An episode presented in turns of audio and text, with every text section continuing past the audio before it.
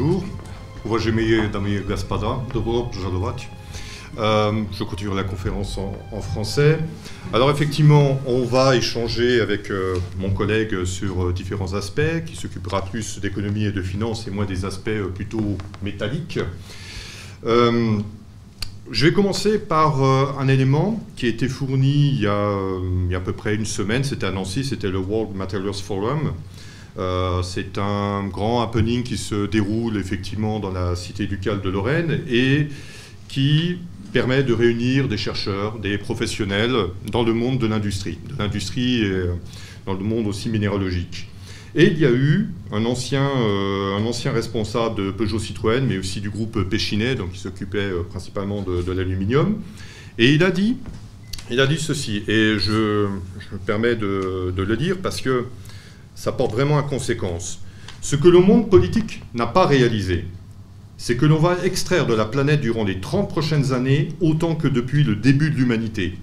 Cela est dû à la démographie, à l'urbanisation, à l'augmentation du niveau de vie, mais aussi aux investissements massifs qu'il va falloir faire sur les infrastructures pour accompagner la transition écologique. Alors, il faut bien comprendre, et c'est un peu aussi euh, l'objet central de ma thèse. Alors, sur vous, je ne vais pas vous faire, euh, elle est assez technique, mais je vous fais grâce quand même de, on va dire, de tous les éléments qui pourraient être particulièrement, euh, je dirais, suffisamment ennuyeux quand même pour les, pour les, pour les béotiens. Ce qu'il faut retenir principalement, c'est que l'on nous impose deux transitions, l'une qui est écologique et l'autre qui est numérique, sans s'être posée la question centrale de savoir si les deux sont compatibles. Et d'autres intervenants, d'autres experts, nous nous rejoignons hein, de toute façon, euh, nous nous accordons pour dire une chose, c'est que nous allons vers un monde qui sera certes moins décarboné, mais qui sera beaucoup plus métallisé, ce qui a des implications économiques, financières, mais aussi géopolitiques, géoéconomiques. On aura l'occasion, durant le temps qui nous est accordé, euh, de nous exprimer, par exemple, sur des questions métalliques qui ressortent, par exemple, du lithium. On entend beaucoup parler, mais il y a aussi les terres rares, dont on a beaucoup entendu parler, qu'on entendra encore beaucoup parler. Mais aussi d'autres très importantes, comme le nickel. Euh, nous avons aussi euh, le, cobalt, le titane, puisque nous parlons, nous parlons effectivement ici même de, de la crise russo-ukrainienne. Il va y avoir effectivement des incidences très fortes ces prochaines semaines, je ne dis pas qu'il n'y en a pas déjà, mais elles seront encore plus fortes les prochaines semaines. J'entends pour le monde occidental principalement. Et je vous expliquerai aussi l'importance du manque d'approche systémique par le monde occidental. Et euh, ce qui m'a vraiment euh, surpris, euh, parce que je ne vois pas comment effectivement on va pouvoir de manière résiliente absorber le choc qui va s'amplifier ces prochains temps si on ne prend pas en compte tout un ensemble en fait d'éléments qui va euh, qui est tout un cycle quasiment euh, qui va euh, je, vous l'indiquerai hein, qui va de l'extraction au recyclage ou au surcyclage. Il y a tout un cycle à respecter. Et ça on voit bien qu'il y a des trous quand même dans ce cycle. Et donc, ne serait-ce que déjà en commençant par le premier, celui qui me concerne le plus, c'est-à-dire l'aspect minier, c'est-à-dire la, prospection, l'extraction, la valorisation. Eh oui. Parce qu'on a quand même un paradoxe quand même. C'est que effectivement, on arrive dans un monde où nous avons besoin de plus en plus de ressources minières et nous avons de moins en moins de mines dans les pays occidentaux. C'est quand même assez, euh, assez particulier. Exception faite des États-Unis et notamment de l'initiative d'un individu que vous connaissez bien, en tout cas très certainement, puisqu'il est l'homme théoriquement le plus riche du monde, Elon Musk. Et lui, il a une approche vraiment systémique.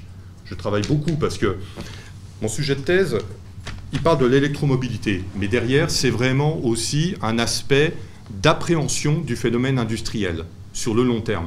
Et on voit qu'Elon Musk, il a une approche 360, panoramique effectivement de la situation. Ça ne veut pas dire qu'il ne fait pas d'erreur. Ça ne veut pas dire que, je veux dire, même industriellement ou médiatiquement, euh, il, est, euh, il soit parfait, bien, loin de là. Cependant, je ne peux pas lui reprocher de tenter de relier toutes les mailles en fait, de cette logique systémique. Et bien évidemment, et je vais laisser la parole tout de même à mon collègue, pour évoquer, là j'évoquerai plus en détail les questions, les questions minéralogiques, mais il y a des incidences à travers à travers déjà l'aspect minéralogique, vers le cours des marchés. Je parlerai un petit peu plus aussi du London Metal Exchange, parce qu'il s'est passé des choses vraiment euh, particulièrement denses en matière de nouvelles, mais aussi on peut expliquer assez critiques pour la suite quand même et pour l'avenir de nos industries. Bonsoir à tous. Euh, moi, je vais rebondir sur l'absence de, stratégie, de cohérence euh, européenne. C'est-à-dire que tout semble décidé euh, derrière des portes euh, capitonnées. Euh, on ne connaît même pas le nom des spécialistes qui interviennent. Et puis, d'un seul coup, sortent de la commission des propositions qui ensuite passent au vote devant un Parlement qui n'y comprend pas grand-chose en général. les les parlementaires sont le plus souvent briefés par euh, des lobbyistes. Donc euh, on peut imaginer qu'ils prennent les meilleures euh, décisions avec une objectivité que personne ne, saurait contester. Et ça débouche sur des grands mots d'ordre. par exemple, on arrête de fabriquer des véhicules thermiques à l'horizon 2035. Je cite ça parce que c'est la dernière grande inspiration. Alors comment on, va de 14% aujourd'hui de véhicules électriques à 89%, c'est les estimations, en 2035 Parce que euh, euh, euh, ces véhicules thermiques continueront de circuler évidemment en Asie, en Amérique du Sud. Il n'y a que nous hein, pour nous infliger un projet de transition en, 13 ans, ce qui, à l'échelle d'une transformation industrielle, c'est quelque chose qu'on n'aura jamais vu.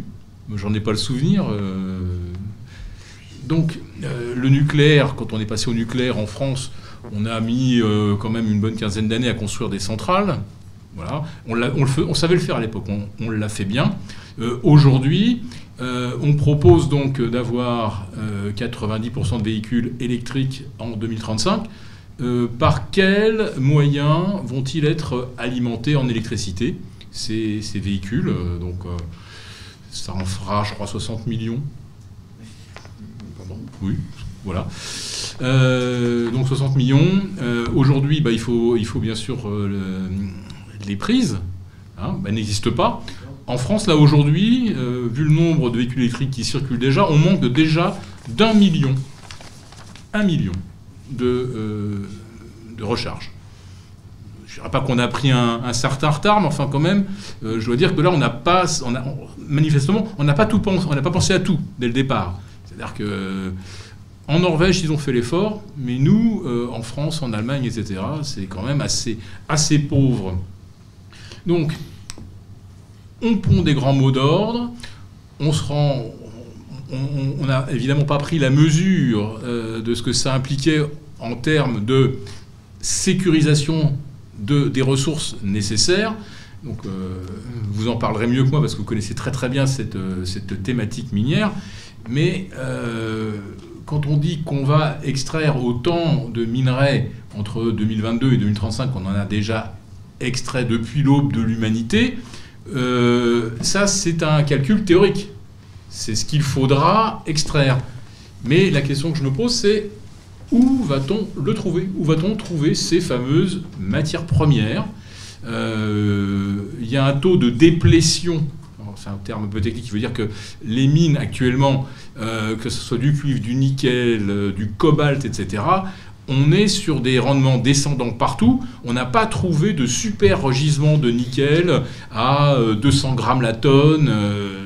malheureusement, on, nos géologues ont identifié au début du XXe siècle la plupart des grands gisements euh, miniers, et depuis on tape là-dedans, mais on tape de plus en plus profond, et dans des roches de moins en moins riches en minerais. Alors il y a toujours du minerai, il y en a des quantités phénoménales. Euh, quand on parle du nickel, euh, je crois que 80% du poids de la planète Terre, c'est du nickel, sauf qu'il est en fusion à 70 km dans le, dans le manteau terrestre. Donc on ne va pas aller le chercher là.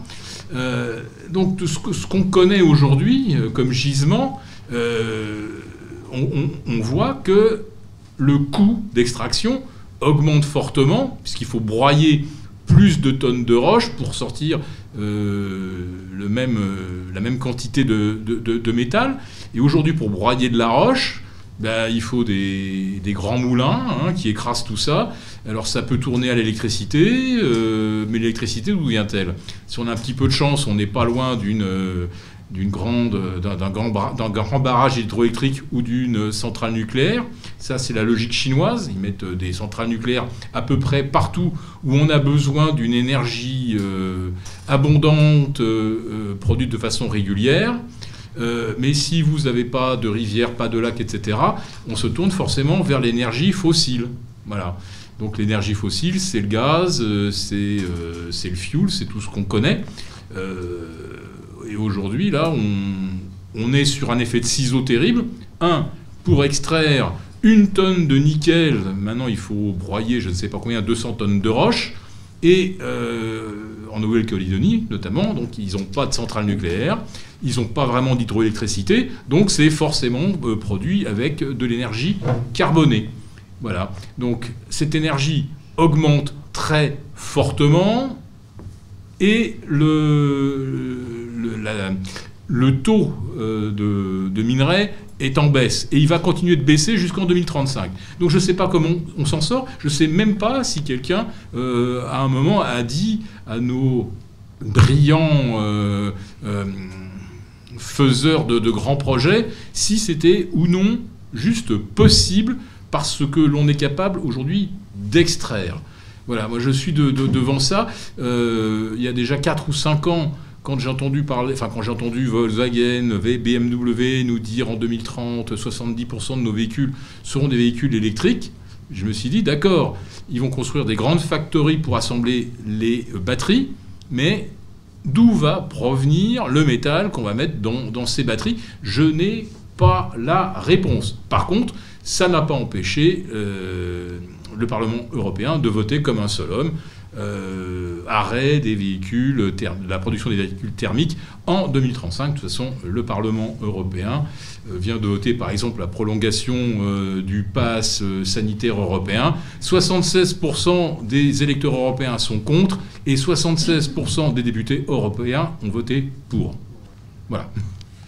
Oui, je me permets de, de rebondir sur cette question du nickel qui est vraiment essentielle parce que c'est un métal extrêmement courant. Mais encore faut-il l'extraire, encore faut-il... Euh, d'abord, il faut, prospecter, bon, ça on sait où, le trouver, mais il faut l'extraire et puis il faut surtout le, valoriser pour qu'il entre en production, soit par des, certaines pièces ou un assemblage en un produit manufacturé euh, terminé. Mais où se trouve-t-il principalement? Le premier pays, c'est l'Indonésie, de très loin, un million de tonnes à peu près. Le deuxième, ce sont les Philippines, je crois que c'est à peu près dans les un peu plus de 300, 300, 300 000 tonnes, je crois 370 000 de mémoire. Euh, le troisième, un pays que nous connaissons bien, c'est la Russie. Et le quatrième, euh, euh, c'est la France, avec notamment la Nouvelle-Calédonie. nous en discutons d'ailleurs en, arrière-cours des conséquences qu'il qui peut y avoir. Et la souveraineté minière qui, peut, qui est vraiment essentielle, qui est vraiment centrale. Alors, pour l'Indonésie, un million de tonnes, ça semble énorme. Et ça peut subvenir à beaucoup de besoins. Sauf que l'Indonésie, très récemment, a décidé de bloquer l'exportation majeure de son nickel. Pour les pays occidentaux, ça a été un vrai problème, mais pas pour l'Empire du Milieu. Je parlais de la Chine. Pourquoi? La Chine a dit, ce n'est pas un problème pour nous. Nous respectons votre souveraineté. Vous voulez reprendre le contrôle de vos ressources minières? Nous comprenons. Nous allons installer une usine chez vous. Vous nous interdisez d'importer du nickel, mais vous ne nous interdisez pas d'importer des produits manufacturés de chez vous. Nous, on vous apporte une usine avec éventuellement un transfert de technologie, pas de problème. Pragmatisme chinois. Voilà. Donc, on s'est lamenté du point de vue des Occidentaux, et pour l'instant, euh, il y a eu un document, c'est le 3 septembre 2020. Si vous voulez, je vous donne la référence parce que j'aime bien sourcer. Euh, c'était, ça s'appelle la résilience des matières premières critiques, la voie à suivre pour un renforcement de la sécurité et de la durabilité, comme 2020, 474 pour être exact.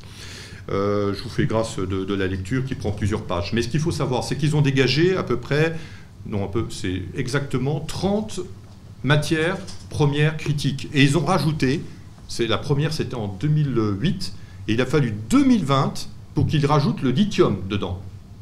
Incroyable, le lithium. Pourtant, ça fait un moment quand même qu'on est vers la transition euh, vers l'électromobilité, euh, qu'on incite d'ailleurs, qu'on impose plus exactement.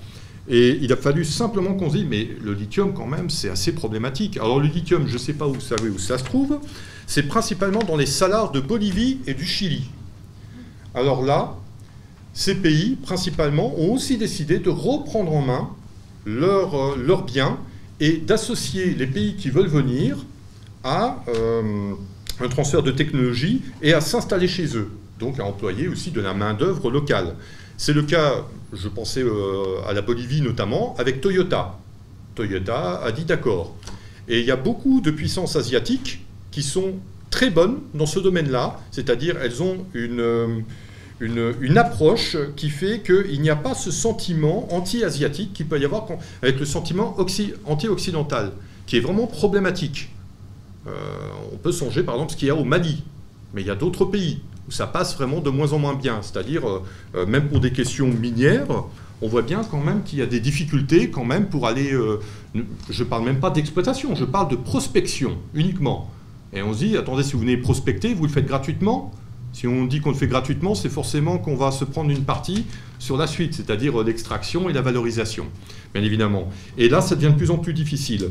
Euh, il y a beaucoup de pays maintenant qui rechignent euh, à ce niveau-là à, exporter leur production sans maintenant euh, garde-fou. Il y a eu par exemple, vous avez tous entendu parler de, des mines de cobalt donc, au Congo. Dorénavant, il y a une réforme du code minier qui va être beaucoup plus soucieuse, enfin il y a, il y a eu, hein, les, non, elle, est en cours, euh, beaucoup plus soucieuse de l'environnement, puisque c'est ce qui a été demandé euh, principalement par les instances européennes, beaucoup plus soucieuse aussi du fait social, c'est-à-dire le respect des populations locales, mais en contrepartie, ils ont dit, attendez, euh, ça, ça va avoir aussi un coût pour vous. C'est-à-dire, nous, on met tout ça en place et on va respecter et on va harmoniser quand même tout ce qui se fait. Oui, mais euh, cette réforme du code minier fait que vous n'aurez plus à vil prix finalement notre cobalt. il fallait, euh, faut, bien être clair aussi là-dessus. Euh, et ce faisant, d'ailleurs, ils en ont profité pour augmenter les taxes à l'exportation. Il y a d'autres éléments, et on voit bien, l'Occident a délaissé son secteur minier. Par exemple, elle a laissé le niobium au Brésil, euh, L'Indonésie, j'en ai parlé, c'était le nickel. On connaît aussi euh, la, Chine pour les terres rares, bien évidemment. Et puis, il y a aussi, euh, parlons aussi de la Russie. La Russie, notamment, alors, beaucoup, de, beaucoup de, matières premières très essentielles, par exemple le palladium.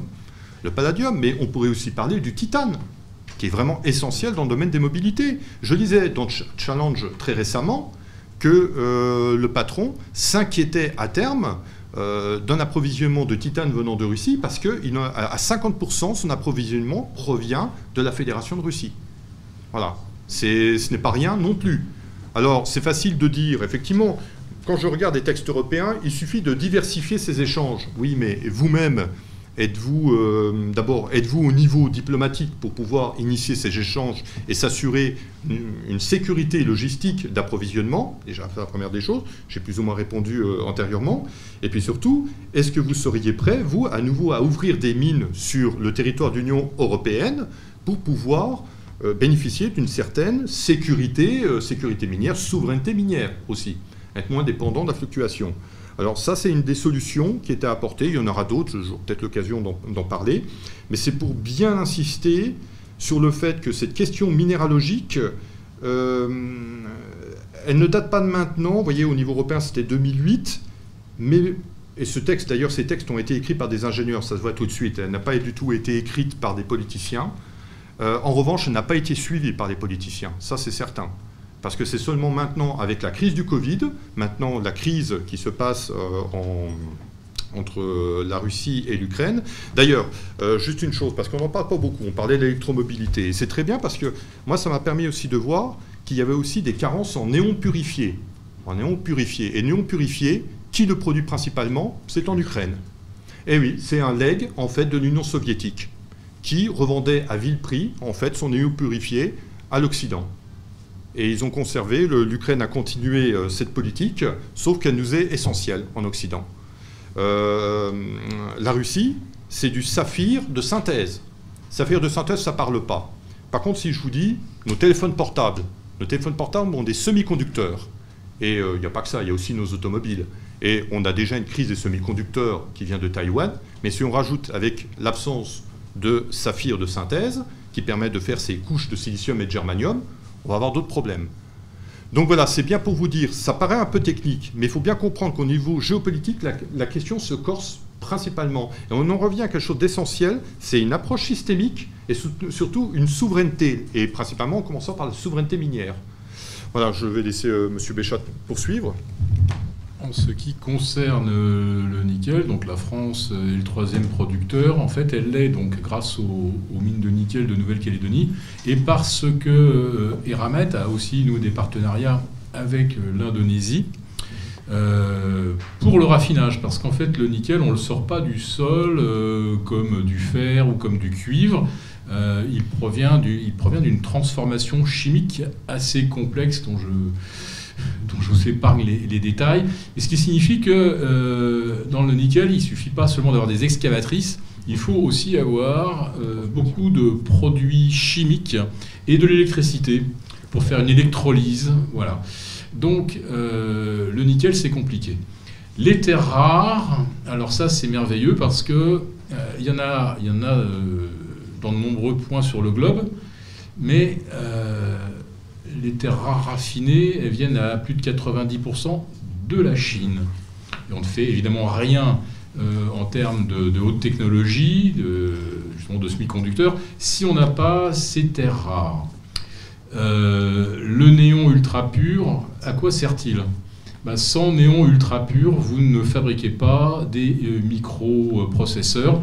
Ils se fabriquent sous une atmosphère de gaz neutre et ultra pur. Alors, on a quand même Air Liquide, Cocorico, qui en produit un tout petit peu, mais euh, globalement, euh, le néon ukrainien est très très utile quand même à toute l'industrie, euh, de la Silicon Valley jusqu'à Taïwan. Taïwan étant le premier producteur du monde avec cette firme TSMC qui fait saliver Pékin. Quand on voit la Chine mettre la pression sur Taïwan, euh, à Taïwan, il y a des pêcheurs, ouais, et puis il y a des fabricants de semi-conducteurs. Il y a TSMC, c'est le numéro un mondial, mais qui a quand même besoin de gaz ultra pur, lui aussi. Voilà. Donc en Europe, on est totalement, mais alors totalement dépendant de la Chine hein, pour les métaux raffinés qui rentrent dans la composition des batteries, euh, pour les microprocesseurs qui rentrent dans la composition de, nos smartphones et puis de tous les objets connectés euh, du quotidien. On ne produit nulle part du, gaz euh, néon euh, ultra pur. Euh, bref, on, est parti sur une double transition industrielle, une révolution technologique, en ayant, nous en propre, aucun des éléments concrets, les matériaux, les métaux, on n'a rien. C'est quand même extraordinaire. Et on n'entend personne dire euh, on noue des partenariats euh, extrêmement euh, fructueux, du gagnant-gagnant avec des pays comme la Papouasie-Nouvelle-Guinée, comme Madagascar, etc. Madagascar est peut-être un mauvais exemple de ce que la Chine a pu faire, c'est-à-dire qu'ils ont acheté des concessions. Et puis, une fois qu'ils ont obtenu, ils ont importé des travailleurs chinois qui bossaient 24 heures sur 24 euh, ils ont tout entouré de barbelés. Euh, il y avait un corridor pour extraire, euh, enfin pour, évacuer tout vers la mer. Et les Malgaches, ça ne leur fournissait ni travail, ni vraie richesse. Donc, c'est pas le meilleur exemple qu'on ait, mais la Papouasie-Nouvelle-Guinée, les îles Salomon, etc. là, les Chinois sont arrivés en disant, écoutez, ça serait peut-être pas mal, vous ayez un port en eau profonde. Ah, vous en avez pas On va vous en creuser un. Ça ne nous pose pas de problème de, vous mettre 10-12 mètres de fond euh, pour faire, euh, arriver un, minéralier. On sait faire. Euh, des autoroutes pour aller de la capitale à la zone industrielle, on va aussi savoir vous la construire. On va vous avancer l'argent, etc. Et puis, euh, on part sur des projets très très ambitieux. C'est le cas de la Papouasie. Ça a même été le cas des îles Salomon. Et puis, bah, quand euh, à l'échelon local, ils ont du mal à rembourser les prêts, il n'y a pas de problème. Tout est nanti sur, la richesse du pays. Voilà. pour l'instant, nous en Europe, je ne sais pas si on dort, je ne sais pas où on est, je ne sais pas ce qu'on fait, mais on n'y est pas. Partout où on devrait être pour sécuriser tout ce dont nous avons besoin pour nos grands projets, je ne vois pas où nous avons euh, fait le nécessaire et assuré nos approvisionnements. Euh, donc il reste, euh, en fait, il n'y a que le nickel hein, où la France a, vraiment quelque chose sous la main, mais pour le reste non. Alors si on pourrait avoir du gaz de schiste, il suffit de, de repercer la Alsace-Lorraine, enfin surtout la Lorraine, Là, on perce et on, va pouvoir extraire du gaz, sauf qu'évidemment, ça nous est complètement interdit par les écologistes qui préfèrent installer des éoliennes. Une éolienne, c'est quand même en moyenne 800 tonnes de béton à la base. Euh, le béton, c'est un mélange de sable et de ciment, et le ciment, c'est quelque chose qui s'obtient euh, en cramant et en dégageant énormément de CO2, donc du calcaire. Et euh, je crois qu'il faut à peu près, euh, pour 800 tonnes de béton, il faut compter à peu près un tiers de, ciment. Euh, oui, à peu près. À peu près.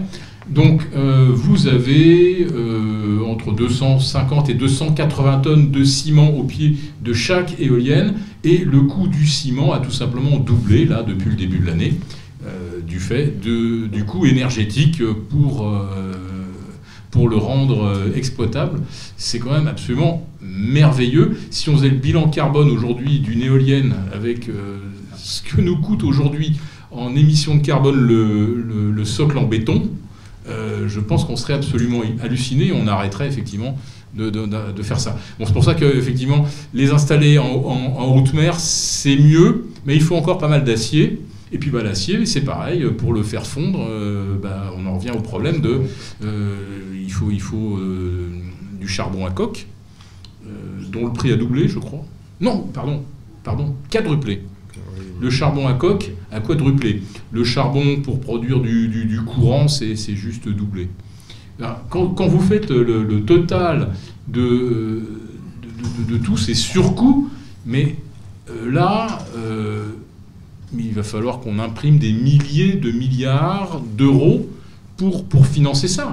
Euh, mais est-ce est qu'on se figure le coût de cette transition et on, est déjà effrayé aujourd'hui parce qu'on va avoir 6,8% d'inflation en France au mois d'octobre, peut-être 7 à la fin de l'année. Mais là, d'ici 2035, pour faire notre transition, mais euh, ça va être du 15% d'inflation par an. Et encore, c'est une hypothèse. Je ne sais pas combien vaudra le nickel en, 2027, euh, combien, vaudra le palladium en 2028 et combien euh, vaudra le lithium en 2029. C'est sur la base aujourd'hui de ce qu'on arrive un petit peu à calculer, à se figurer.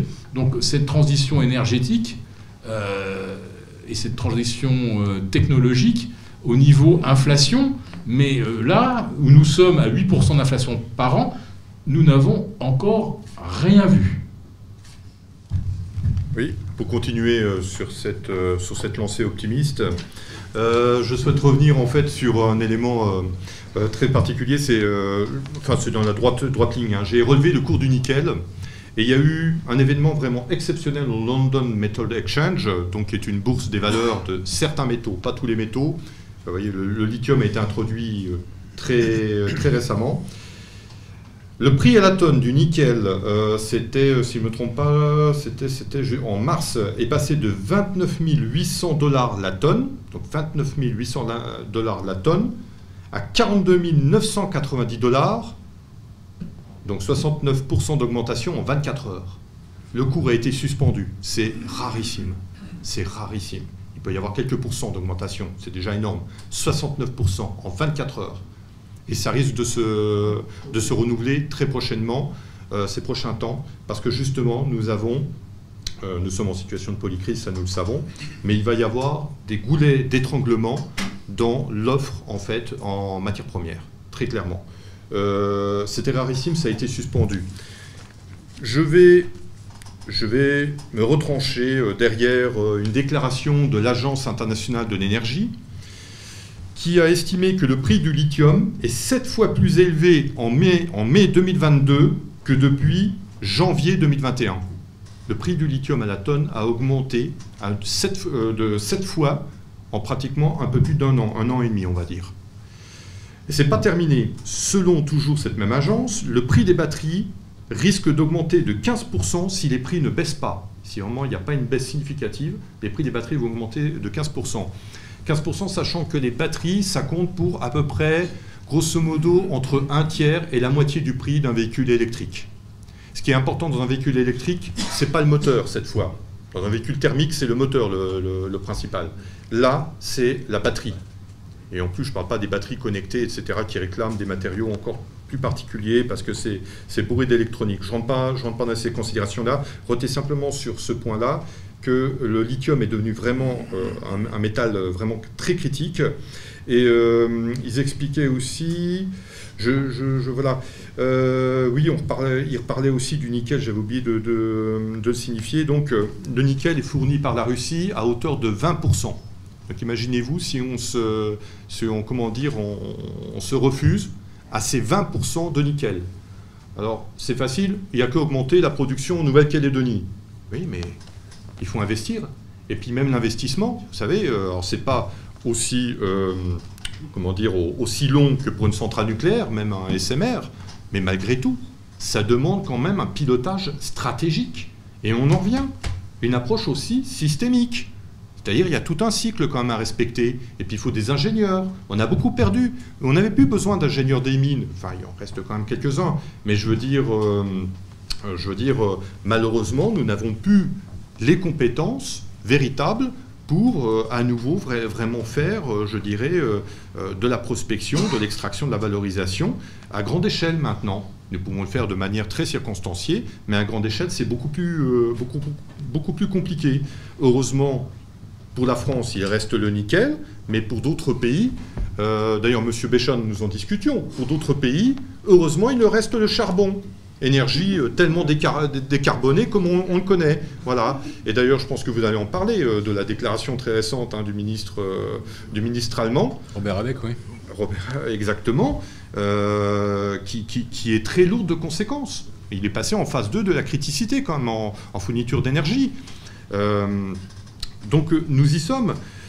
Je pourrais vous parler des solutions, ça serait quand même un petit peu plus optimiste. Deux très simples, sans rentrer dans le technique, on peut, on peut le faire ensuite euh, avec euh, les questions-réponses. Moi j'en vois deux. La première, c'est la neutralité technologique. Pourquoi? Parce que par exemple, dans le domaine qui m'est très cher, c'est-à-dire l'électromobilité, on a, décidé, on a supprimé la liberté modale. liberté modale, c'est pas que d'aller là où on veut. C'est aussi de choisir son moyen de locomotion. Et là, on a dit, on supprime tout le thermique, y compris les hybrides. Je précise, les hybrides aussi ne sont même plus sur la sellette. C'est terminé en 2035. Donc la décote va être très forte. Enfin, comme véhicule collector, mais il faudra attendre 20, ans plus tard. Euh, mais en attendant, en attendant, euh, je, vous dire très sincèrement, il n'y a pas eu de neutralité à ce niveau-là. Euh, c'est-à-dire la liberté modale n'a pas été respectée. On vous dit c'est véhicule électrique, vous l'avez rappelé, il y aurait dû avoir 120, 100 000, pardon, 100 000 prises électriques, enfin bornes électriques plus exactement, en France pour 2021. Il n'y en a que 60 000. Et encore, je suis généreux, 60 000, je ne vous parle pas en, comment dire, à, charge rapide. Hein. C'est 60 000 euh, tout confondu. Donc euh, attention. Et disponible, il y avait, le, il y avait un réseau je me souviens plus du nom, et puis ça m'évitera certainement euh, des poursuites judiciaires. Encore que, euh, le, comment dire, ça a été répercuté dans la presse spécialisée, mais il y avait un, réseau de bornes rapides sur autoroute. Ils avaient estimé qu'il était à plus de la moitié euh, hors service. Il y a des coupures très, régulières. C'est très compliqué. donc voilà, tous ces éléments mis feu à mesure, c'est la première des solutions. C'est pour une neutralité technologique. Le deuxième point, c'est la sobriété technologique. Moi, j'avais été. Alors, euh, vous vous souvenez si je vous dis, ceci est une révolution Ça, ça va être une révolution minéralogique, hein, parce qu'on va avoir plus de besoins et moins d'offres. Mais ceci est une révolution. C'était notre cher ami euh, Steve Jobs. Et il avait, j'ai dit Steve Jobs, c'est 80% de marketing, 20% d'innovation. Il avait prévu un business plan très simple. Il avait déjà toutes les technologies qu'il lui fallait pour faire l'équivalent. Son iPhone 4 ou 5, il pouvait le faire dès l'iPhone 1. Mais il a préféré introduire un premier produit et le présenter. La présentation était magnifique, je me souviens des, premiers Apple Store. Et tout doucement, il a ajouté ces technologies que lui, il avait déjà prévues dès le départ. Il pouvait les ajouter dès la première version. Et les a faites au fur et à mesure. Plus il a optimisé, etc. ce faisant, ce n'est pas de la sobriété technologique, parce qu'en fait, on va créer une obsolescence programmée, mais vraiment programmée. C'est-à-dire votre iPhone, bon, en plus, vous ne pouvez pas utiliser des chargeurs, je sais pas moi, Samsung, HTC, tout ce que vous voulez, euh, euh, enfin, on va dire pratiquement standard. Non, là, c'était vraiment des standards, un standard très spécifique Apple. On appelle ça un standard propriétaire, pas un standard euh, libre. Et toujours est-il, cette sobriété technologique, on ne la voit pas, puisqu'on va vous proposer à chaque fois, bah, tous les deux ou trois ans, de changer votre appareil. Alors je prends le secteur des smartphones, mais pour les automobiles, c'est ça. Vous voulez rentrer dans Paris, vous voulez rentrer dans Bordeaux, dans Lyon, dans Strasbourg, bah très bien. Vous avez votre vignette critère? De préférence euh, VE. Hein, euh, parce qu'on va aussi réviser quand même, euh, hein, ça ne va pas rester ad vitam aeternam, les classifications 1, 2, 3 et 4, on va les réévaluer aussi. Hein. Il est question d'ailleurs, ce qui n'est pas incongru non plus, de revoir pour les hybrides. Moi, j'avais fait un travail dessus sur le poids. Plus vous avez un véhicule hybride, c'est le pire des deux mondes. Hein. C'est le pire du thermique et le pire de l'électrique. Hein. Avec un, poids plume de plus de 2 tonnes hein, quand même. Donc, euh, ah oui, il y a moins de CO2. Par contre, il y a plus de particules fines. Là, bizarrement, ça n'intéresse pas. Enfin, vous me direz si vous voulez votre quota de particules fines, vaut mieux, vaut mieux être à l'extérieur de, Paris que dans le, dans le sous-sol. Euh, parce que c'est là où ça pulse le plus. Mais euh, ceci étant, euh, voilà, c'est juste pour dire, il y a des solutions. La première, c'est la neutralité technologique. La deuxième, c'est la sobriété technologique. Je ne vous fais pas un cours sur la décroissance, hein, du tout. Je dis simplement consommer mieux plutôt que consommer plus. Résister un petit peu aux sirènes, un peu de, cette consommation frénétique. Euh, et puis, euh, je dirais, bah, obtenir aussi des produits qui sont tout aussi performants, mais dans la durée. Là, un véhicule thermique, les véhicules diesel, je ne suis pas payé par le but du diesel, hein, je vous dis, mais je vous dis sincèrement, bah, c'était une utilisation rationnelle avec tous les, systèmes, on va dire, de, filtres antiparticules et puis de, contrôle aussi, le nouveau contrôle technique hein, que moi j'ai salué, le WLTP, qui remplaçait un ancien contrôle mais complètement hors d'usage. Le véhicule thermique diesel était très utile pour les voyages de plus de 300-400 km sur les longues distances. Le véhicule électrique est très bien pour les courtes, voire moyennes distances, pour bien préparer. Et puis euh, les véhicules hybrides, bah, je dirais, c'est, euh, bah, comme je disais, c'est un peu le, pire des deux mondes. Maintenant, c'est toujours possible parce que c'est pareil au pire, c'est-à-dire vous devez travailler, il faut bien aller quand même euh, dans, dans des grandes agglomérations. Mais ce faisant, une fois encore, ces positions n'ont pas été prises on nous a imposé un véhicule électrique comme la panacée. Je ne tarie pas d'éloge sur le véhicule électrique. Moi, j'y suis très favorable. Mais en revanche, je dis, il ne faut pas le vendre comme le produit miracle. Parce que je sais très bien que si on le vend comme tel, c'est fini, on va, il va y avoir un retour de bâton assez violent. Et là, le véhicule électrique, on va le prendre en grippe. Et je commence déjà à le voir.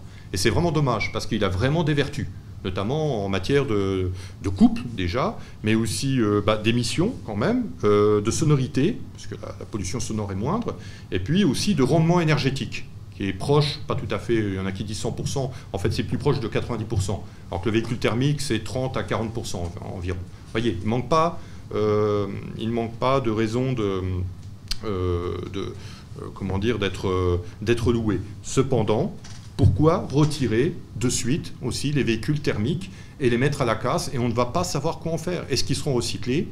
D'ailleurs, je, vais vous laisser parler parce que vous parlerez certainement effectivement de cette cisaille, le recyclage. Question une solution qui est avancée, on dit c'est pas un problème, on va créer des mines urbaines, urban mining. Euh, oui, par le, recyclage et le surcyclage. Mais encore faut-il, un, que les quantités soient suffisamment élevées, et deux, que le cours du produit que l'on prélève soit suffisant laisse la parole. je, vais, euh, je vais enchaîner sur, sur, une thématique. Euh, euh, je pense qu'on va tous se sentir concernés parce que tout le monde n'a pas forcément un véhicule thermique, hybride ou, ou full électrique. Par contre, on habite, on habite tous quelque part. Et vous êtes au courant en France, par exemple, de du DPE, le fameux diagnostic de performance énergétique, qui est imposé maintenant pour tous euh, les logements. Vous savez que si votre logement est diagnostiqué F ou G, vous ne pouvez plus le louer. Vous pouvez encore l'occuper, mais vous ne pouvez plus le louer. Et euh, actuellement, pour ces, euh, ces, logements frappés du sceau de l'infamie, notamment le G, euh, aujourd'hui, pour le vendre, il faut baisser le prix de 20 à 25% À quoi correspond ces 20 ou 25% de, euh, de bargain, enfin de, réduction offerte à l'acheteur, ben, aux, travaux qu'il va falloir faire pour que ce logement remonte en catégorie D, E. déjà, ça, va commencer déjà par supprimer la chaudière, qu'elle soit au gaz ou qu'elle soit au fioul. Donc ça, c'est fini. Hop, le logement FG, ZOO. Plus de euh, chaudière au gaz ou au fioul. Euh, nous sommes 57% de Français à occuper un logement individuel. Alors, pour ceux qui habitent un immeuble euh, chauffé au fioul, je vous rassure, vous ne risquez rien, on ne va pas vous coller une étiquette F ou G, puisque ça ne relève pas de votre, responsabilité. Et que si c'était le cas, les HM de Paris, ils fermeraient à peu près la moitié des appartements qu'ils exploitent. Mais euh, transformer une maison, ben, on en revient à nouveau à utiliser des matériaux. Alors il faut du cuivre, évidemment, parce que si on rend tout électrique, ben, il va falloir mettre beaucoup de cuivre dans sa maison. On optimise beaucoup la performance énergétique de la maison en mettant des microprocesseurs partout, des microcontrôleurs. Donc ça va ouvrir les volets au bon moment quand le soleil arrive. Euh, ça va les fermer ou ça va réduire le chauffage dans une pièce. Ça va l'augmenter dans, dans une autre. Ça va tout couper quand vous quittez la maison et ça va remettre le chauffage 20 euh, minutes avant votre arrivée. Mais tout ça, c'est des microprocesseurs. Tout ça, c'est encore des terres rares, c'est encore des matériaux mais euh, là, je crois que j'ai lu que pour mettre aux normes les logements F et G, c'est 4 millions de logements qui vont devoir être reconfigurés, upgradés à l'horizon 2030. Est-ce qu'on se figure là aussi la demande de, de matériaux qu'il va falloir pour mettre 4 millions de logements aux normes en moins de 10 ans, ou même en 10 ans C'est déjà énorme. Un logement que vous refaites, vous allez, vous, vous dites c'est, simple. Bon, on va remettre de nouvelles vitres avec des caractéristiques, ça filtre la enfin ça filtre le soleil. Euh, les vitres s'opacifient quand il fait très très chaud et ça redevient transparent quand euh, le, soleil est bas sur l'horizon. Bah oui, ça, ce, vitrage-là, bah, il est obtenu, il faut faire fondre du verre et le mélanger avec d'autres composants qui, lui donnent justement ces propriétés thermiques qu'on recherche. Ben, aujourd'hui, euh, produire du verre avec du gaz qui a quadruplé de valeur, euh, changer ses vitres, ça coûte aujourd'hui beaucoup plus cher. Changer ses fenêtres, ça, change beaucoup, ça, coûte beaucoup plus cher. Mettre du carrelage, ah ben mince, du carrelage, c'est cuit au gaz. Mais aujourd'hui, on ne trouve pas de carrelage. Enfin, si, certains d'entre vous sont en train de remettre une maison en état ou de changer la décoration de la salle de bain, préoccupez-vous de cette question du carrelage c'est très difficile à trouver. Euh, vous avez besoin d'aluminium pour des fenêtres avec une, meilleure étanchéité thermique. Et ben là, vous allez quand même vous, euh, probablement vous rabattre sur le PVC parce que l'aluminium aujourd'hui, c'est enfin, ça devient pas spécialement rare, mais c'est devenu tellement cher que euh, mais il faut prévoir des budgets absolument faramineux aujourd'hui pour remettre une, maison aux normes techniques telles qu'elles sont euh, exigées pour être en catégorie euh, D ou C, qui ne posent pas de problème. Euh, donc la voiture électrique, c'est une question évidemment majeure, mais là où nous habitons, tous, il va falloir se préparer là aussi à des coûts de remise à niveau de nos logements qui vont être absolument astronomiques. Et comme ça va être des logements euh, connectés, des logements intelligents, il faut qu'on se pose aussi la question de, euh, de tous ces microprocesseurs euh, qui sont aujourd'hui fabriqués essentiellement en Chine, à Taïwan et en, Europe. Ben, J'espère qu'on verra un jour effectivement une gigafactory de microprocesseurs à 5 microns, parce que c'est aujourd'hui ce dont on a besoin dans tous les appareils électroniques performants. Mais pour l'instant en Europe, on n'a pas ces usines. On ne les a pas, tout simplement. Donc euh, je, dis vraiment là, on, se découvre à tous les niveaux, dépourvu d'à peu près tout. Je ne suis pas sûr que cette, cette prise de conscience euh, se, se, fasse euh, ni au niveau de nos, de nos députés européens, ni de nos politiques. J'ai l'impression que personne ne réfléchit. C'est moi, c'est ce qui m'angoisse. C'est personne ne réfléchit et euh, on ne comprend pas euh, là aussi, l'impact en termes d'inflation de tout ce que euh, on nous impose. un député européen, on lui dit tiens, passe, cette nouvelle norme, on va, on va demander par exemple de, de modifier l'épaisseur des isolants dans les toits, etc. les députés européens vont dire ok, on va passer de 7 à 9, à 9 cm, on va mettre la norme de 7 à 9. Mais d'où vient la laine de verre? Qui la fabrique et à quel coût? À chaque fois qu'on empile une nouvelle norme en Europe, on se pose absolument pas la question de mais combien ça va coûter? Est-ce que c'est faisable? Et est-ce que les gens qui sont les usagers, les consommateurs, peuvent faire face au surcoût que ça va, que ça va entraîner? Le législateur ne pense qu'à légiférer, mais à aucun moment le législateur ne se montre stratège. Voilà, ça c'est une, des phrases euh, que je voudrais que vous reteniez de, cette conférence. Alors, si les politiciens, effectivement, ont des, euh, ont des graves lacunes en matière de pilotage stratégique, je peux vous assurer que les industriels ne l'ont pas. Eux, ils sont très réalistes. J'en veux pour preuve, ce qui avait déclaré très récemment, c'était euh, lors d'une conférence, c'était Future of the Car en 2022, c'était Carlos Tavares, que d'aucuns doivent connaître. Alors désolé, je reviens vers le monde des automobiles. Euh, c'était le, c'est le patron en fait de Peugeot, Citroën, Fiat, Chrysler, euh, mais pas Ferrari. Je crois que c'est, c'est côté en bourse, donc c'est à part du groupe, il m'a semblé. Enfin bon. Et il avait déclaré qu'il craignait une pénurie des batteries entre 2024 et 2025, ainsi que d'autres matières premières. Si un patron de cet ordre-là met en garde qu'il risque d'y avoir des perturbations sévères sur le circuit logistique, on peut le croire. D'ailleurs, ce n'est pas le seul. Il y a aussi Akio Toyoda. Toyoda, ça vous dit peut-être quelque chose? Il y a homonymie, c'est effectivement c'est Toyota. Bon, le nom avait été changé, mais c'est un descendant donc du fondateur de, Toyota, premier constructeur mondial d'automobiles, qui a bien expliqué qu'il va falloir de toute façon euh, prendre des décisions drastiques en la matière, c'est-à-dire, euh, bon, lui, il ne croit pas vraiment aux véhicules électriques, mais il dit, de toute façon, on va, on, va relever les coûts. Alors, ce qui, va se passer, bah, ce n'est pas difficile, c'est qu'effectivement, les coûts commencent déjà à augmenter pour tous les véhicules. Alors, quand je parle d'électromobilité, soyons clairs, je vous parle des véhicules parce que c'est un petit peu mon dada, mais ça peut être d'autres choses. Ça peut être aussi bien les astromobiles qui sont en ce moment sur différents astres euh, de notre système solaire, mais ça peut être aussi plus prosaïquement nos trottinettes électriques, ça peut être nos, vélos, assistance électrique ou full électrique, effectivement. Ça peut être tous ces, euh, ça peut même être, d'ailleurs, j'ai été très surpris quand je passais dans une zone pavillonnaire, ça peut être aussi nos tondeuses autonomes électriques. Ah, ça, j'ai vu ça, c'est assez amusant. Euh, voilà, bon, tant que ça ne me découte pas en rondelle ou que ça ne poursuit pas le chien. Voilà. Euh, enfin, bon, il faut se méfier quand même des ordinateurs. quoi qu'il en soit. Alors, ce qui m'a aussi intéressé, c'est l'approche de la Russie. J'ai regardé un peu les textes parce que, comme euh, Irina l'a rappelé, effectivement, moi je viens du cyber.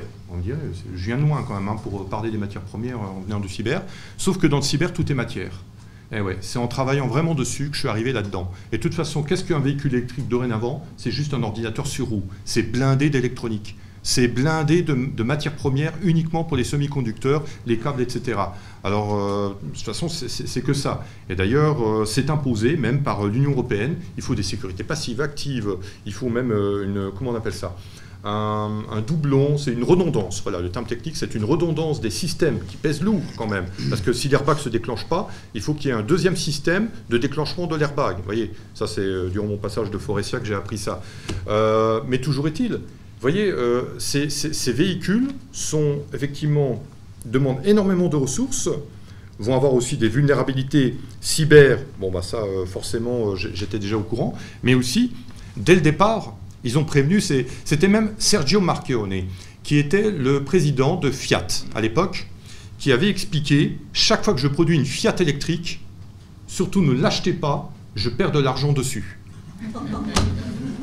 Et à telle enseigne, attendez, c'est pas terminé, je vous donne encore plus récent.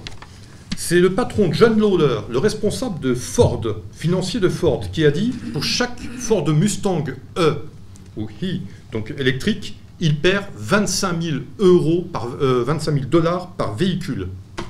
C'est ce qu'il a déclaré.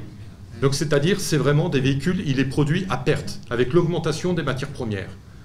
Donc euh, il faut savoir que Ford, heureusement qu'il y a le Ford F-150, c'est-à-dire le monstre, le pick-up euh, monstrueux, bien thermique et, bien velu hein, avec le moteur comme il faut, parce que sinon, pour les véhicules électriques, voilà, ça ne serait pas assuré la viabilité. De toute façon, je dirais, il faut, laisser faire, je dirais, une certaine, d'abord les ingénieurs, ça c'est une, des choses, et puis aussi, il faut aussi écouter aussi les industriels, ça, malheureusement, beaucoup essaient de se faire entendre dans ces conférences comme euh, Future of the Car, etc.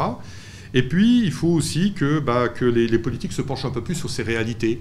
En Russie, je sais par exemple qu'il y a une approche systémique. Alors, c'est très difficile et c'est très long pour avoir des effets. Ils essayent, je sais, actuellement, d'avoir des fondeurs comme il y a TSMC, vous l'avez euh, évoqué, en Taïwan, il y a aussi Samsung, euh, de pouvoir produire des microprocesseurs donc avec, euh, en descendant sur pratiquement 2, nanomètres. Voilà. Mais c'est très difficile, c'est très long. Et il ne suffit pas de construire une gigafactory, ça ne se fait pas du jour au lendemain. Et en plus, c'est une technologie déjà dépassée, alors que les Chinois, vous, vous doutez bien qu'avec les milliards de yuan qu'ils ont dépensés, que eux, ils ont déjà une technologie d'avance, c'est-à-dire une génération d'avance, une génération technologique d'avance, pardon. Euh, donc ça ne se rattrape pas comme ça non plus. Et c'est pour ça qu'on a mis un peu la charrue avant les bœufs. Euh, et déjà, je dirais même sur l'aspect technologique des batteries, qui est très important, je ne, ne lénifie absolument pas, je dirais, on aurait dû déjà penser à, à la question quand même de l'approvisionnement minier, de l'approvisionnement logistique des matières premières. Donc voilà. Alors, effectivement, je le redis, je parle beaucoup des électromobiles, mais considérez que vos trottinettes, que vos, que vos vélos ressortent effectivement de la même problématique. Et on va l'avoir de plus en plus. Nous sommes dans un monde de toute façon extrêmement électrique. C'est là vraiment là, on, va basculer à fond dedans. Vous l'avez rappelé, ne serait-ce que nos maisons, plus de fuel, plus de gaz, uniquement de l'électrique, etc. Donc ça implique aussi une vulnérabilité très conséquente. Euh, d'ailleurs, vous avez un véhicule électrique, oui, désolé, j'y reviens, mais euh, votre Tesla à 80 000 euros, une fois qu'elle n'a plus de batterie, qu'elle est à plat, je ne sais pas si elle vaut encore 80 000 euros. Je pense qu'il y a une sacrée décote hein, à ce moment-là. Hein. Elle est bardée d'électronique. Enfin bon, il y a toujours quelques pourcents de réserve pour la redémarrer au cas où. Et en plus, ça pose une question. Désolé, là c'est l'expert cyber qui parle. Mais c'est qui possède vraiment la Tesla? C'est vous ou c'est la firme? Je vous laisse deviner, parce que bon, moi j'ai déjà la réponse, mais voilà. Et parce que quand on peut désactiver à distance ou augmenter euh, l'autonomie de votre batterie à distance, ça pose des questions. Et notamment sur la question des données, très essentielles. Parce qu'on parle du pétrole, euh, du pétrole noir, etc. Mais il y a un autre carburant dans ces véhicules, quel qu'il soit, même votre trottinette électrique, hein, parce que maintenant il y a des verrous digitaux. Mais euh, la forme digitale de votre pouce, ça c'est une donnée essentielle c'est vraiment une donnée, euh, d'ailleurs c'est le RGPD, Règlement Général sur la Protection des Données, qui encadre très sérieusement ça. Est-ce que c'est respecté? Pas, tout le temps. Et ça, c'est vraiment. Il euh, faut faire très attention. Je vous parle des matières premières, mais il y a d'autres matières. C'est euh, votre patrimoine numérique, en fait, qu'il faut conserver. C'est vrai, je veux dire. Et ça, c'est dans les véhicules, pareil. Est-ce que certains d'entre vous se sont souciés dans les véhicules high-tech dont nous disposons que leurs écoutes peuvent être écoutées directement? C'est très facile, hein C'est le premier des mouchards. Vous me direz, votre téléphone le fait déjà depuis longtemps, à distance. Pas difficile. Et c'est vrai qu'un euh, véhicule, euh, vous avez deux hommes d'affaires dans un véhicule, leur conversation peut être facilement écoutée. surtout s'ils sont en panne électrique, il n'y a plus de batterie. Alors ils vont commencer à gesticuler, mais il y a un petit euh, enregistrement qui se fasse derrière. Ah oui, mais toujours est-il, voilà, je, je, le dis, il y a, nous sommes en situation de polycrise.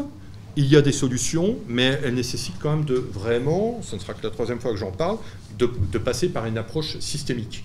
Et euh, neutralité euh, technologique et sobriété technologique. En fait, on, parle de quelque chose que tout le monde connaît, et euh, c'est un terme qui évidemment hérisse le poil de tous les libéraux et ultra-libéraux.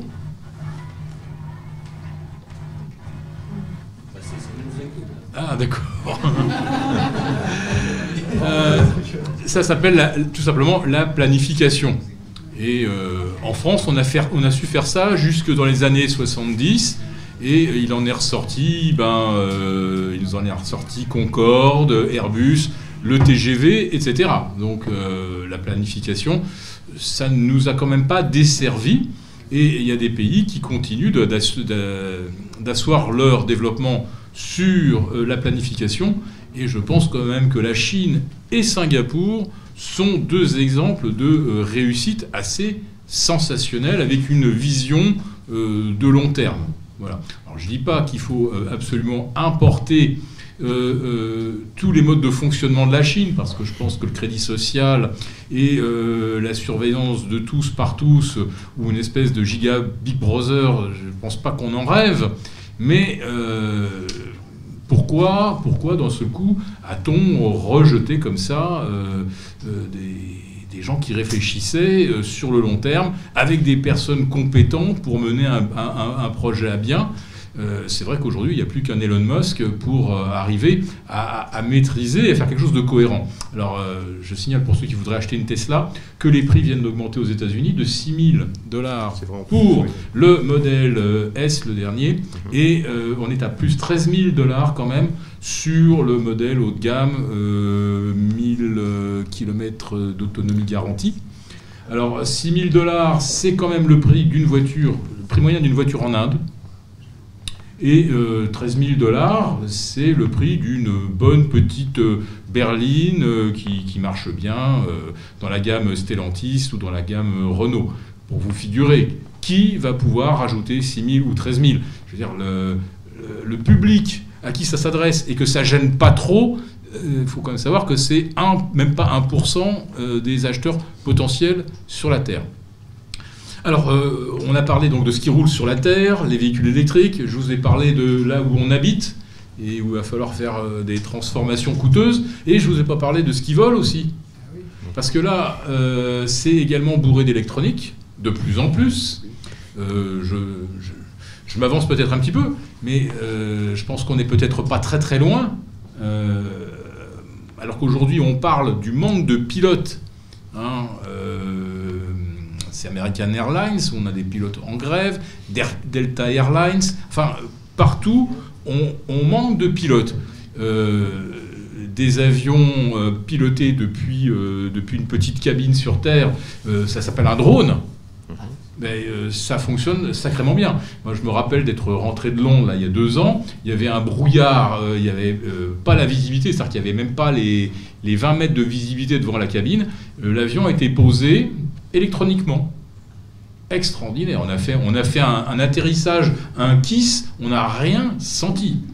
C'est-à-dire que l'électronique de bord vous fait un atterrissage beaucoup plus propre euh, qu'un pilote, même extrêmement doué. Par contre, dans le brouillard, là, c'est complètement au jugé, donc là, la question ne se pose même pas. Donc, des avions devenant des drones, je pense qu'on peut euh, peut peut-être euh, l'envisager pour les 15 ou 20 prochaines années. Mais dans un avion, peu importe qu'il y ait des pilotes dans le cockpit, euh, ou qu'il n'y en ait pas, euh, les pièces les plus rigides d'un avion, hein, c'est-à-dire la structure euh, qui unit les ailes au, fuselage et les trains d'atterrissage, tout ça, c'est bourré de titane. Nos avions de chasse, nos braves avions de chasse, Rafale, Eurofighter, etc., sont bourrés de titane. Titane et autres composants à base de, carbone.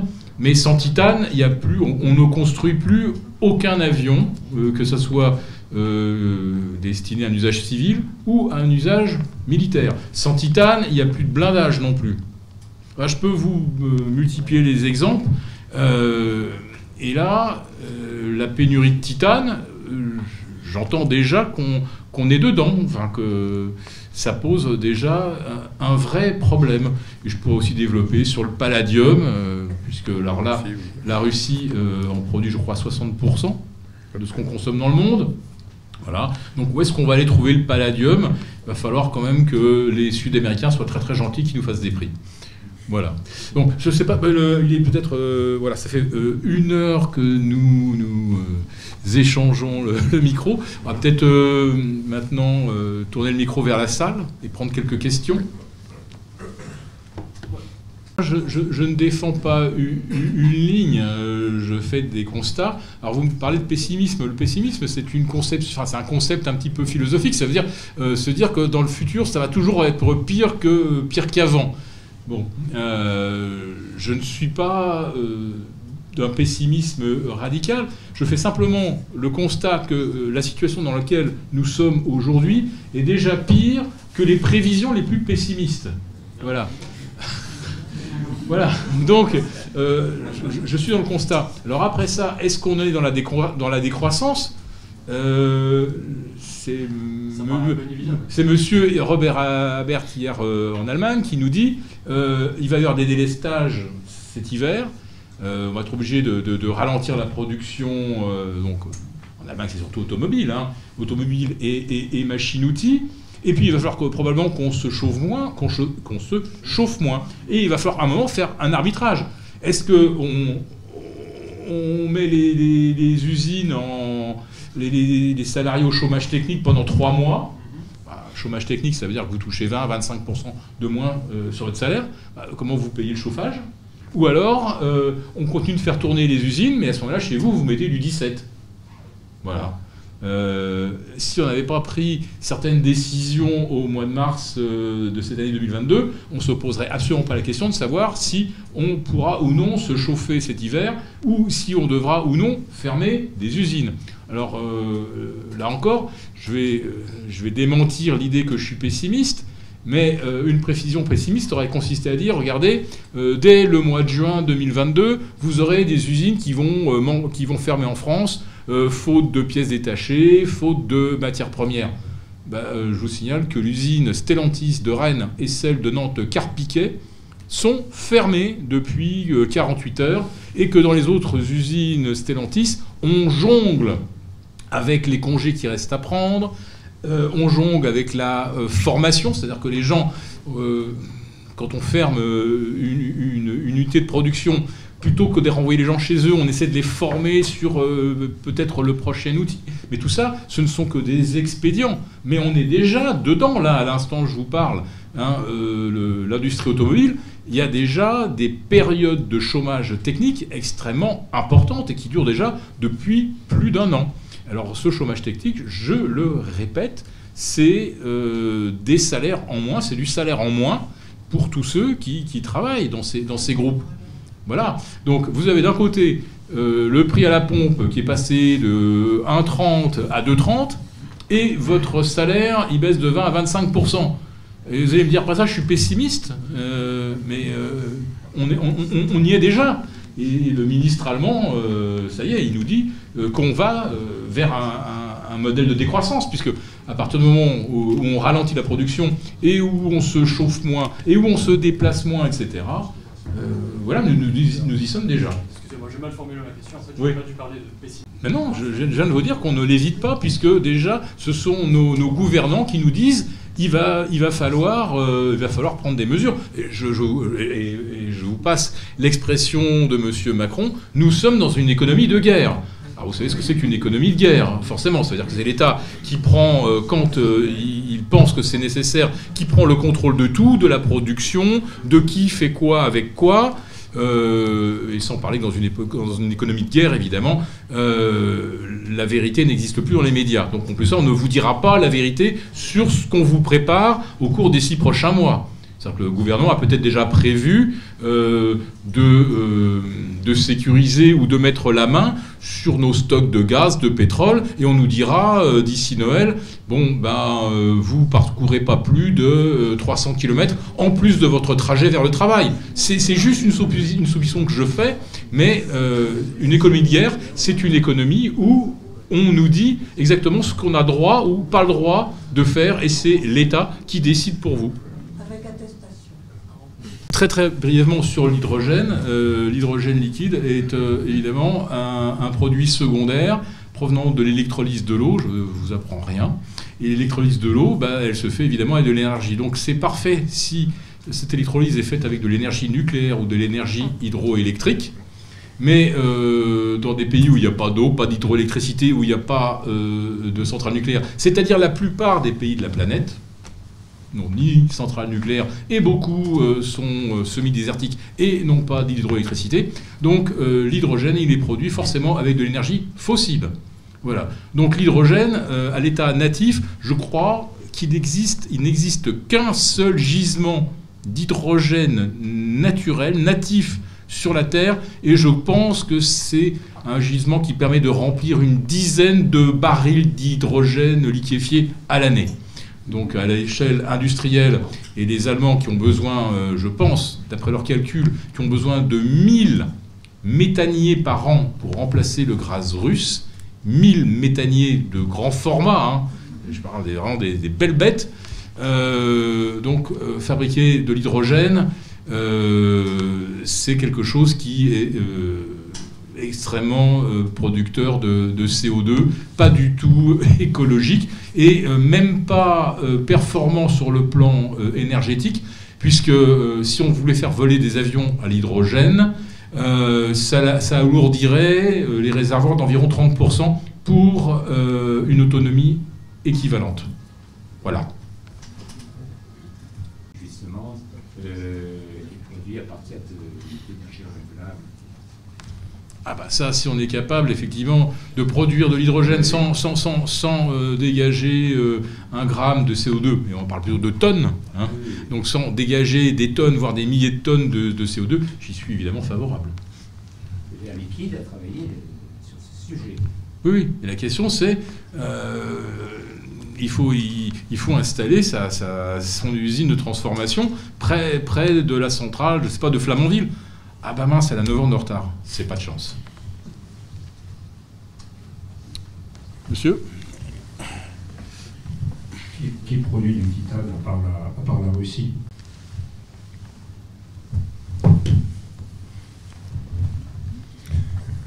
Alors, pour les pays exacts, euh, je ne me souviens plus, mais ça doit se situer, effectivement, il doit y avoir une partie en Afrique du Sud, je pense, dans certains pays africains. Je pense l'Afrique du Sud parce que c'est un grand pays minier.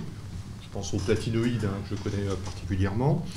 mais il faut savoir quand même que la, problématique du titane, c'est d'abord la possibilité d'en recevoir, et puis aussi la volonté. Parce que si c'est un autre pays avec lequel nous ne sommes pas vraiment en très bons termes, si nous sommes dans certains pays, je dis, il y a une diplomatie minière aussi hein, derrière. Vous voyez, le Congo, c'était facile d'avoir du cobalt. Maintenant, c'est un peu plus compliqué. Les ressources du Mali aussi.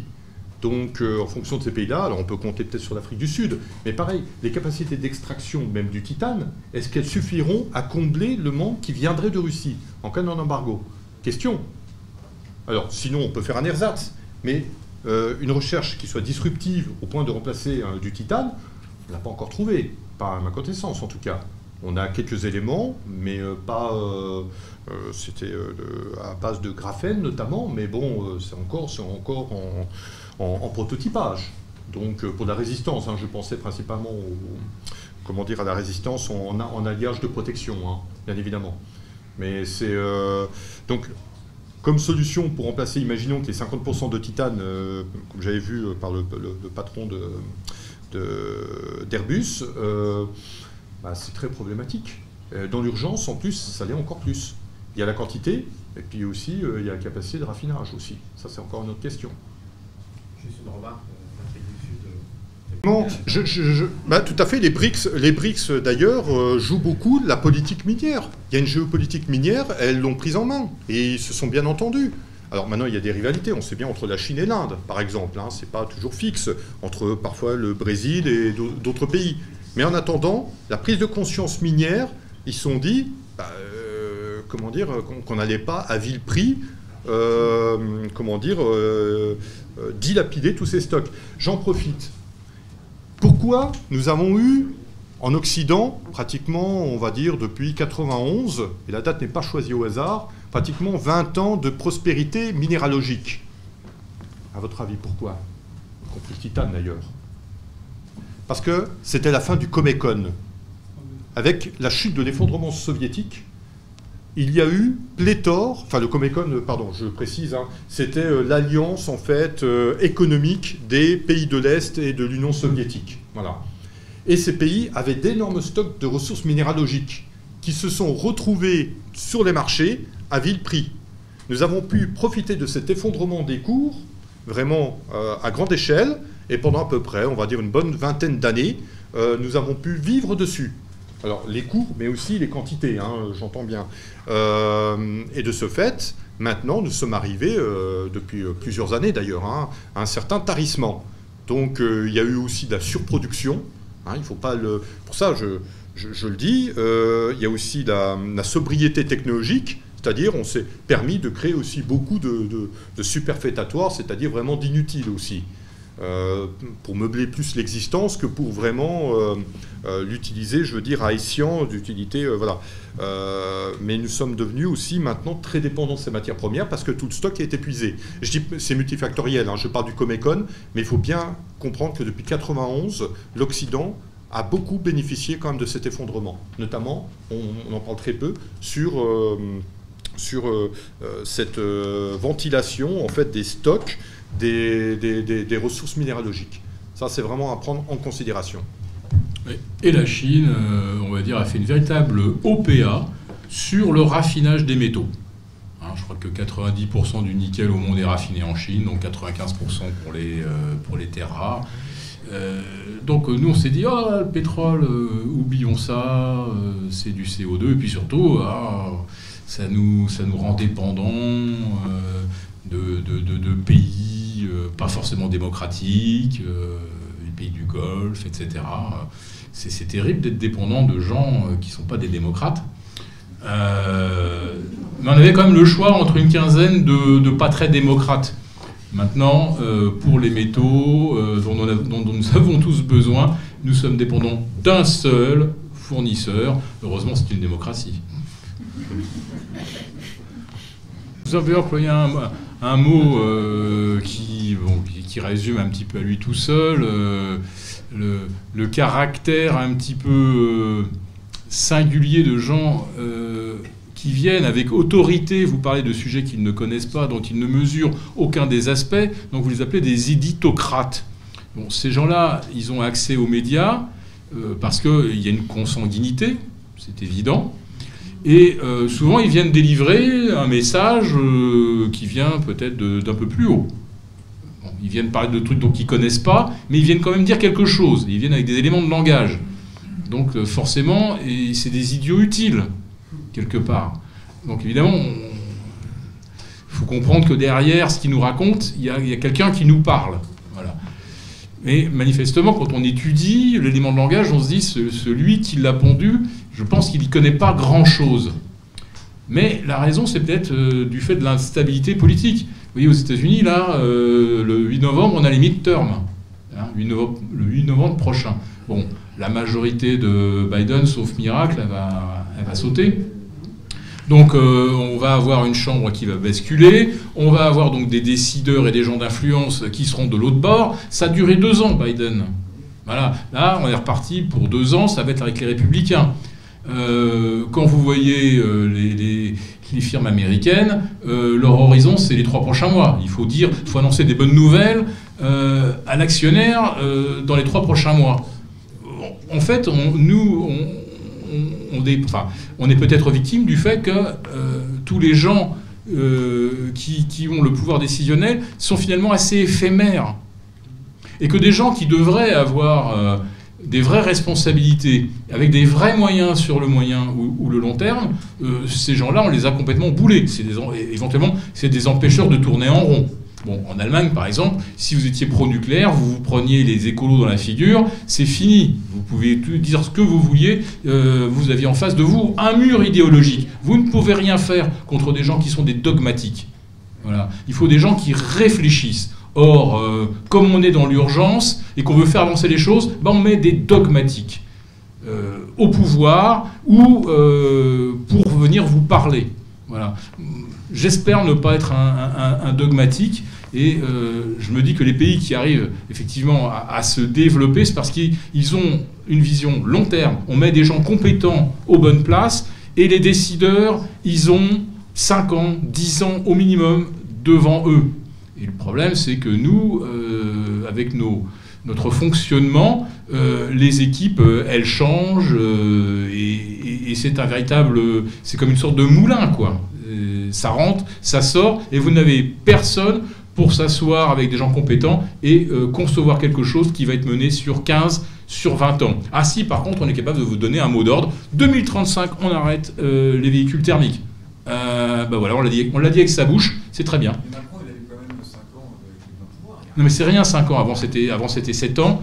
Et puis euh, voilà, le, Mais, mais quand, quand, vous mettez, quand, quand on avait une planification, euh, même si le président changeait, on poursuivait le plan, parce que pour euh, mettre des TGV, mettre des, centrales nucléaires, il fallait, se, projeter dans 10 ou 15 ans. On a complètement arrêté ça. Bah, contrairement à tous les pays qui, eux, s'en sont tenus à ce qui fonctionne, Singapour, la Corée du Sud, quel exemple La Chine sont tous des pays où ils ont maintenu une planification. Mais ça veut dire que ça, veut dire maintenir des gens éventuellement désagréables qui disent peut-être pas oui à tout ce que veut euh, le dirigeant. Alors euh, bon, quand on a un Macron, on sait qu'il faut absolument dire oui, donc ça devient très compliqué de lui dire non. Euh, voilà, il faut, il, faut, des gens aussi qui savent dire non et qui savent mener un projet sur le long terme. Ben voilà, ça, ça, ça, on ne sait plus faire et on ne veut plus le faire. Alors, je vais votre question juste après. Il y a un élément, pardon, je me permets juste d'ajouter un élément. Euh, c'était par rapport à, ce que vous dites, c'est qu'on ne sait plus faire, mais on a su faire. Enfin, je parle en Occident. Il y avait notamment la Caisse française des matières premières. Euh, qui a existé de 1980 à 1997 et qui permettait d'avoir des stocks stratégiques. Donc, euh, moindre variation avec les cours euh, des différentes matières premières, et puis, comme le nom l'indique, c'est-à-dire en cas de choc, de crise, etc., d'avoir une visibilité sur quelques mois. Alors ça existe encore pour le pétrole, principalement pour les forces armées, mais par contre ça n'existe plus pour le secteur civil depuis 1997. Et ça, c'est vraiment problématique. Je parle de la France, je ne vais pas faire que du frocon français, c'est aussi au niveau européen. Parce qu'on se dit, voilà, l'Europe, euh, bah, elle va s'approvisionner avec un grand marché mondial, etc.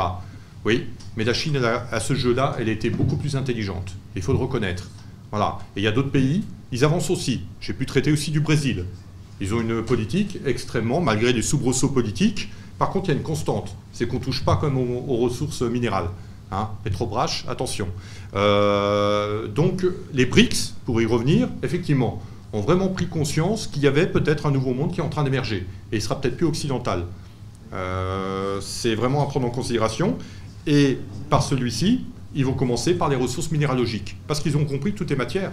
Même le cyber, je l'ai dit, hein, même le cyber, tout est matière. On nous a fait croire qu'on vivait dans la matrice, c'est bien avec des 0 et des 1, mais la vérité, c'est que bah, on est bien euh, obligé de passer par nos smartphones. Voilà, c'est aussi des serveurs, des satellites. C'est euh, aussi tous ces éléments. Pour ça, quand je parlais d'Elon Musk, D'ailleurs, Elon Musk, je, pense, en, quelques années, il a réussi à faire plus vite une constellation de satellites que, que combien? C'était 17, euh, c'était 15 pays au départ de l'Union européenne avec Galileo. Il a fallu plus de 20 ans pour Galileo. Lui, en quelques années, il a monté sur place une constellation.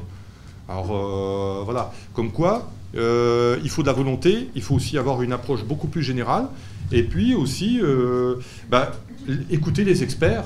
Alors je dis, il y a beaucoup d'experts. Il y a, par exemple, il y a Aurore Stéphane, il y a Olivier Vidal, il y a Guillaume Pitron, il y a Nicolas Mazouki. Euh, voilà, ce sont des gens avec qui j'ai eu l'occasion d'échanger. Ce sont des gens très intelligents. Certains sont même passés sur des, grandes chaînes, euh, France Télévisions, Arte, etc. Euh, malheureusement, c'est pas toujours de grande écoute. Et puis, bon, bah, je, dois avouer, ils feront moins le buzz chez Hanouna, hein, ça faut le reconnaître. par contre, dans l'urgence, je pense qu'on peut leur faire confiance. Ça, ils sont prêts. Ça, voilà, ils ont aussi des solutions. Et c'est en ça que je suis pas tout à fait pessimiste parce qu'on a quand même trouvé aussi des solutions. Mais je ne crois pas à la solution miracle. Hein. On n'est pas, euh, euh, il va falloir aussi reprendre en main quand même euh, le destin. qui passe vraiment par, je dirais, par une compréhension, par une souveraineté, voilà. Et les BRICS, ils ont compris ça. Et d'autres pays sont en train de leur emboîter le pas. Donc c'est pour ça, pour l'Occident, ça va devenir de plus en plus compliqué. Et ce qui se passe avec la Russie, je tiens à le dire, comme ça s'est passé avec la crise du Covid, c'est pas une rupture. Moi, je n'ai jamais considéré ça comme une rupture. Je considère ça comme un accélérateur. Vladimir Ilyich Ulyanov avait dit la guerre est un accélérateur de l'histoire. C'est tout à fait vrai. Ce que nous vivons depuis deux crises, c'est exactement ça. La crise du Covid, la gestion plutôt de la crise du Covid, et la crise, euh, la crise euh, en Ukraine, pour moi, ça ne fait qu'accélérer des germes de ce qui était déjà planté il y a déjà de nombreuses années. Je dis, voilà, la caisse française des matières premières n'existe plus depuis 1997. Et là, il a fallu. Euh, on parlait du titane. Vous savez que le titane, c'est seulement en 2020 qu'il a été rajouté comme métal stratégique par l'Union européenne. Avant, ce n'était pas stratégique. Et le lithium aussi, d'ailleurs. Et le bauxite. Le bauxite, ça ne parle pas. C'est de l'aluminium. Et pourtant, ah tiens, au fait, vous savez quel est l'un des principaux producteurs du bauxite dans le monde? La Russie, la Fédération de Russie. Incroyable, hein? On n'a toujours pas fait d'embargo dessus, étonnamment. D'ailleurs, comme l'uranium enrichi, d'ailleurs, hein, on n'a pas fait d'embargo. Ah, les États-Unis, ils en ont besoin quand même, là, on le sait. hein. Enfin bon, voilà, je me tais, nous avons encore des questions. Monsieur, je vous en prie. C'est celui qui paye, c'est celui qui paye qui dirige, clairement. Donc on sait très bien, les Américains ont... Alors par exemple, pas de problème, la Russie, euh, il y a eu des pressions américaines, on le sait, pour que euh, l'Europe se prive du gaz russe dans des délais incroyablement courts. Je dois avouer, c'est assez incroyable et avec des conséquences qu'on n'a peut-être pas mesurées. Enfin, si, on commence à les mesurer hein, avec euh, notre cher en Allemagne, on commence un petit peu à voir.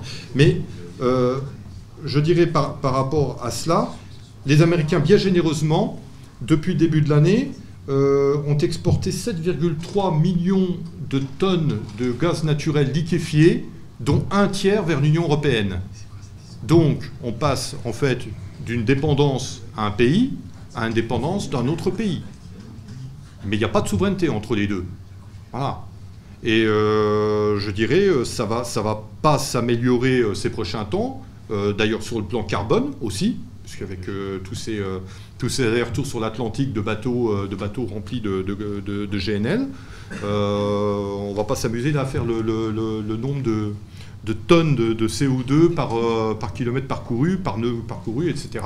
Non, je dirais, est-ce qu'on se prive Vous savez, plus vous avez de personnes, je dirais, plus de personnes qui peuvent décider de la même chose dans une, dans une même enceinte, et plus c'est difficile d'avoir une position commune. Les intérêts ne sont pas les mêmes. On parle de la crise, euh, la crise en Ukraine, regardez, les intérêts ne sont pas du tout les mêmes. Ils essayent d'avoir la, façade, mais euh, même l'OTAN. Euh, nous, avons, par exemple, en France, un président qui souhaite une défense européenne. Mais ça ne parle pas aux Allemands, et ça ne parle pas aux Polonais non plus. Voilà, il faut bien comprendre. Il y a des visions très différentes, très divergentes. Donc, il faut, faut bien voir. Et puis, quelque part, euh, l'Union européenne euh, est toujours, moi, ce qui m'a fasciné, c'est toujours dans les symboles, la construction européenne. Toujours en construction. Mais l'Union européenne, c'est une ère civilisationnelle. C'est pas une entité politique.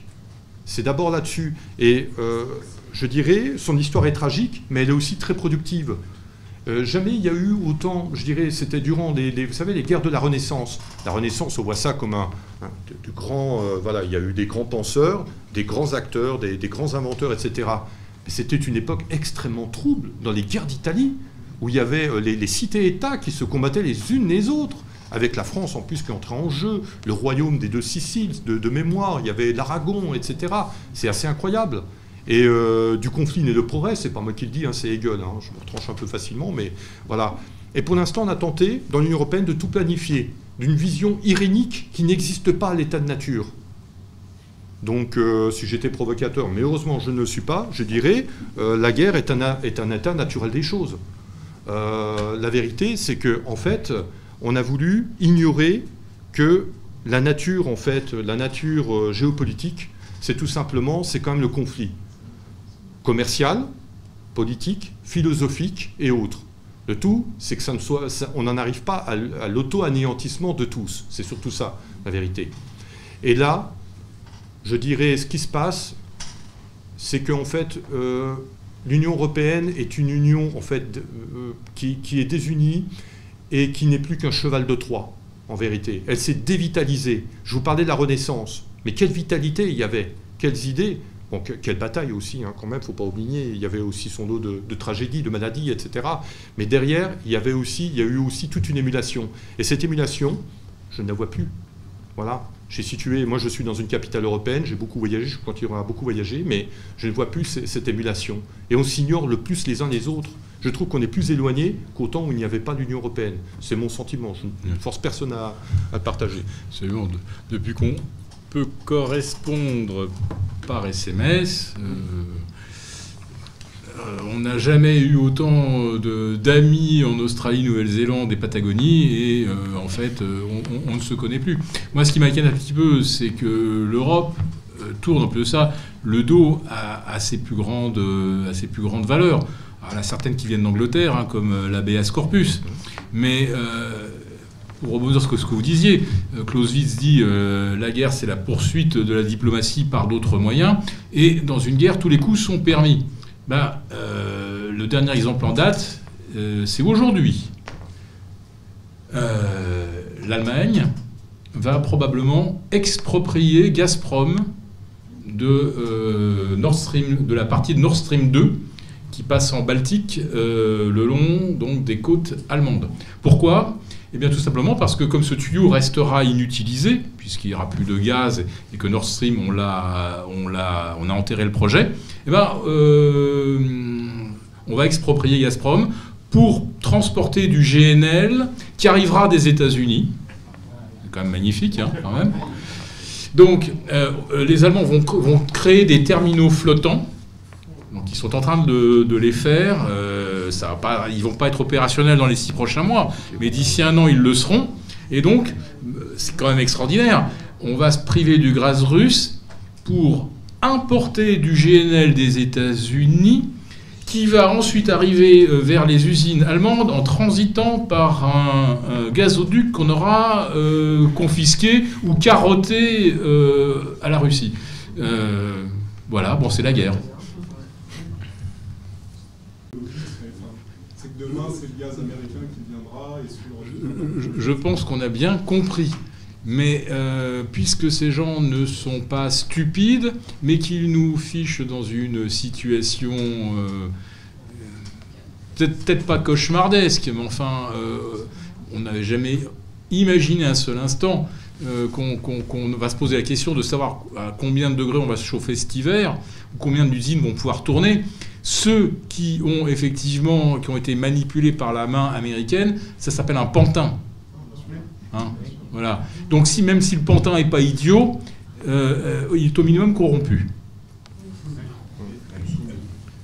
Juste une chose, c'est qu'il y a quand même encore de la part des États-Unis, j'avais écrit un, article, c'était sur DiploWeb, il y a encore une volonté de puissance chez eux quand même. Et on ne peut pas le reprocher. Il y a quand même des gens très intelligents qui sont euh, vraiment dans ce qu'on appelle l'état profond et qui réfléchissent beaucoup. Il y a eu Brzezinski, bien évidemment, même si on n'approuve pas ces, théories. Ce n'est pas la question, c'est que ce sont des gens intelligents.